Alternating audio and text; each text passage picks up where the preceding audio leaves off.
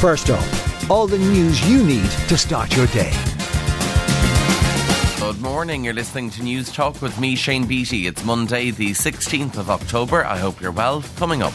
It's very important that humanitarian aid would be given to the unfortunate innocent people of Gaza. Efforts underway to help forty Irish people in Gaza and five killed on our roads since last Friday. Plus we'll have all the other news making the headlines and the latest in sport and entertainment. But first up this morning, the government is making efforts to evacuate around forty Irish citizens from Gaza. It comes as Israel prepares to launch an offensive in the occupied territory following warnings to one million people in northern Gaza to leave. The only border crossing between Egypt and Gaza is finally expected to open this morning, allowing aid to enter and foreign nationals to evacuate. Speaking in Paris, Taoiseach Leo Varadkar said Ireland is working with its partners to ensure the safety to bring Irish people if necessary. Kamal Al-Mash Harari is among those who left northern Gaza for the south. It's really difficult for us to leave the home that I was born and raised in and just see the rebels and the street, the neighborhood houses. The people are still in the rebels. It's heartbreaking. It's it's so hard for me to see that, and also for, so hard for the kids to see this amount of destruction in their neighborhoods and their villages. European Union leaders are to meet tomorrow at a video conference summit to discuss the conflict between Israel and Gaza. It comes after the twenty-seven member states of the European Council jointly condemned the actions of Hamas, calling on it to immediately release all Israeli hostages. Ireland South M E P Sean Kelly says it's vital humanitarian aid gets through to Gaza. Yes, obviously the European Council, first of all, is condemning the terrorist attack by Hamas on Israel and uh, verifying that Israel has a right to self-defense. But at the same time, it's very important that humanitarian aid would be given to the unfortunate innocent people of Gaza. It's been a bad weekend on the roads with five deaths in separate crashes since just Friday evening. It brings to one hundred forty-nine the total number of deaths on Irish roads so far this year. News Talk's Cliona O'Dwyer reports. The latest death on the roads is a man in his seventies who died in a crash in County Waterford when his trike crashed. The single vehicle collision happened at Chapel Road in Stradbally at around midday yesterday.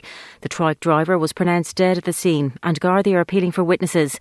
A motorcyclist in his thirties was also killed in a crash at Clonish in County Roscommon on Saturday evening when his motorbike and a car collided.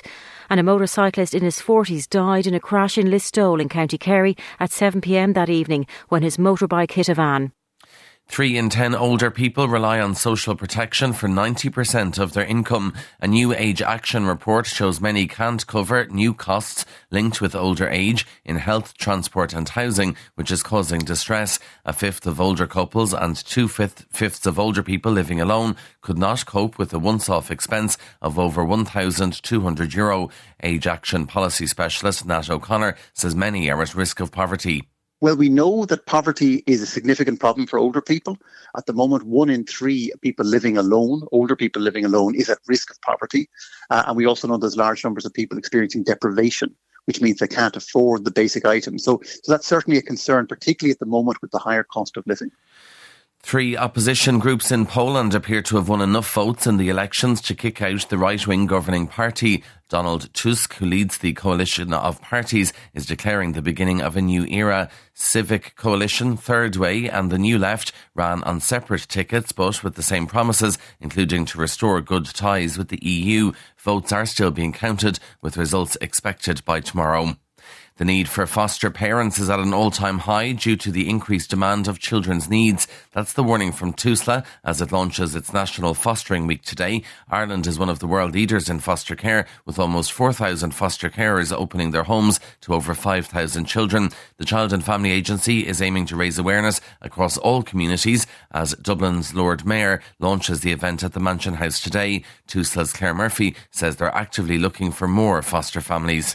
We will raise awareness of fostering and what's involved in fostering, and that we will seek carers from all walks of life across Ireland. We're seeking foster carers, including people from the new communities in Ireland, and we're seeking people who could care for a child who, for whatever reason, can't continue to live at home. Almost half of people here have lost money on gift cards, while eighty percent think the fees incurred are unfair. Over a thousand people were interviewed as part of the Options Gift Card Consumer Sentiment Survey. forty-six percent said they lost money on gift cards through admin and non-usage fees. In entertainment news, Battersea Dogs and Cats Home is naming its veterinary hospital after Paul O'Grady. The star, who died in March at the age of sixty-seven, was the charity's ambassador. He presented the T V show For the Love of Dogs, which was filmed at Battersea for eleven years. And in sport, in rugby, South Africa remain on course to defend the Rugby World Cup title. The twenty nineteen winners edged out France by twenty-nine points to twenty-eight in last night's epic quarter-final in Paris. Eben Etzebeth's second-half try proving vital in a cracking contest. England await the Springboks in the semi-final. And that is First Up for this morning. Please start your day with us again here tomorrow. In the meantime, you can check out all the news you need on news talk dot com.